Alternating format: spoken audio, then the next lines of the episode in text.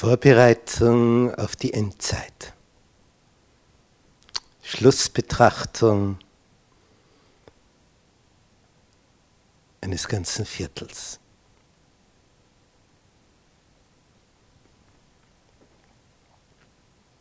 Bist du vorbereitet auf das? Freust du dich drauf oder zitterst du davor? Oder sagst du, ja, aber vorher möchte ich noch dies, dies, dies, dies, dies, dies. Ja, meinst du, dass es irgendetwas hier noch geben könnte, was einen Vergleich aushält mit der Herrlichkeit, die da kommen soll? Dann ist am besten, du studierst das Ganze gleich noch einmal. Vorbereitung auf die Endzeit. Wenn unser Dichten und Trachten, unser ganzes Sehnen, unsere tiefste Sehnsucht in die Richtung geht. Dich, Herr, möchte ich schauen, wie du kommst, auf den Wolken des Himmels, in Pracht und Herrlichkeit. Ich sehne mich danach, dich zu sehen. Dann bist du schon auf einer guten Basis. Es werden in der Endphase dieser Weltgeschichte Dinge passieren, die so unglaublich sind, wenn es nicht vorausgesagt wäre in den Prophezeiungen des Propheten Daniel, in den Prophezeiungen des Sehers von Patmos, Johannes. Wenn nicht Jesus selbst, Daniel und Johannes diese Sichtweisen mitgeteilt hätte, jemand könnte sich nur wundern, denken, ja, aber wirklich? Ja, wirklich. Es wird also eine Entwicklung geben, wo es letztlich darum geht, ob das Gesetz Gottes als das Gesetz Gottes anerkannt wird oder ob die Befehle von Menschen, ihre schriftlichen Erlässe höher stehen. Als der Apostel Petrus vor dem Hohen Rat stand, hat man ihn darauf aufmerksam gemacht, mit den anderen. Haben wir euch nicht streng geboten, in diesem Namen nicht mehr zu lehren? Was habt ihr gemacht? Ihr habt Jerusalem erfüllt mit eurer Lehre. So, habt ihr noch ein letztes Wort zu eurer Entschuldigung zu sagen, bevor wir euch vernichten? Steht in Klammer noch dabei. Und was sagt Petrus? Der ist völlig angstfrei. Nach dieser Drohgebärde geht normalerweise jeder in die Knie und sagt nur, Entschuldigung, ich will es nie mehr tun bitte lasst mich am Leben.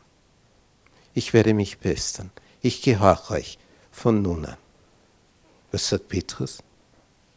Urteilt selbst. Urteilt selbst. Ob es vor Gott recht ist, dass wir euch mehr gehorchen als dem Höchsten. Es wird die Zeit kommen, wo wir verschrien werden als Feinde des Gesetzes und der Ordnung, weil wir zum Sabbat stehen und nicht zum Sonntag. Verschrien werden wir als Feinde des Gesetzes, weil wir das Gesetz hochhalten. Seltsam, oder? Wegen uns, sagt man, sind diese ganzen Naturkatastrophen. Und wir sagen, na, wegen euch weil ihr den Sonntag hochgehalten habt, weil ihr das zum Gesetz gemacht habt. Damit habt ihr Gott zum Zorn gereizt.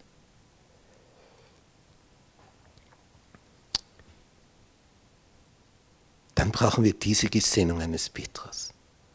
Urteilt selbst, ob es vor Gott recht ist, ob wir euch mehr gehorchen als dem Höchsten. Man muss Gott mehr gehorchen als den Menschen. Wenn wir in diesen angstfreien Zustand hineingekommen sind, wo es uns nichts mehr ausmacht, dass Todesandrohungen dann auch wahrgemacht werden, scheinbar.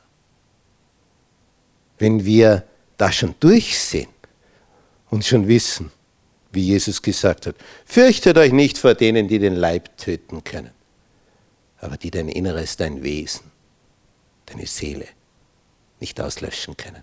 Dein Charakter bleibt bestehen.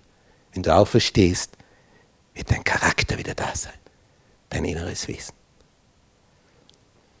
Das brauchen wir, um dorthin zu gelangen. Ein Petrus war nicht immer so. Kurze Zeit vorher, da ist nicht viel Zeit vergangen. War ganz anders. Als gesagt wurde, du gehörst doch auch dazu, hätte er nur Ja sagen brauchen. Aber er hat gesagt, nein, ich gehöre nicht dazu. Und wenn man dann nachgebohrt hat, klar, ich habe dich doch dort im Garten gesehen, hast du nicht Schwert in der Hand gehabt und dem Malchus das Ohr abgeschlagen? Ich weiß nicht, wovon du sprichst.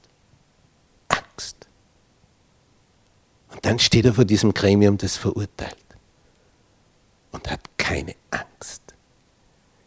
Sie sahen die Freimut des Petrus und Johannes und wunderten sich.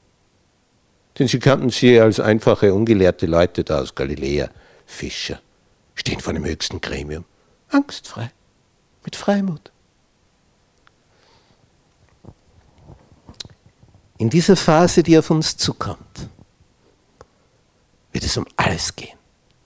Um alles. Tod oder Leben. Die böse Seite wird alles versuchen, um alle auf Linie zu bringen. So wie Nebukadnezar versucht hat, dass alle vor seinem goldenen Bild niederfallen. Es sind nicht alle niedergefallen. Wir brauchen die Gesinnung dieser drei Hebräer die gesagt haben, wenn Gott will, kann er uns retten. Auch aus dem glühenden Ofen. Das kann er.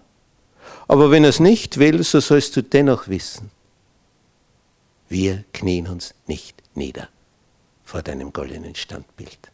Denn das hat uns Gott untersagt. Denn Gott zählt für uns mehr. Und wenn wir dabei sterben müssen, das ist der Punkt. Diese Haltung braucht es für die letzte Phase der Weltgeschichte. Und die Vorbereitung dazu, die geht über die Betrachtung des Lebens Jesu. Betrachte sein Leiden, sein Sterben, wie er das alles durchsteht für dich aus Liebe zu dir. Das wird in dir etwas bewegen für ihn zu geben, weil er für dich auch alles gegeben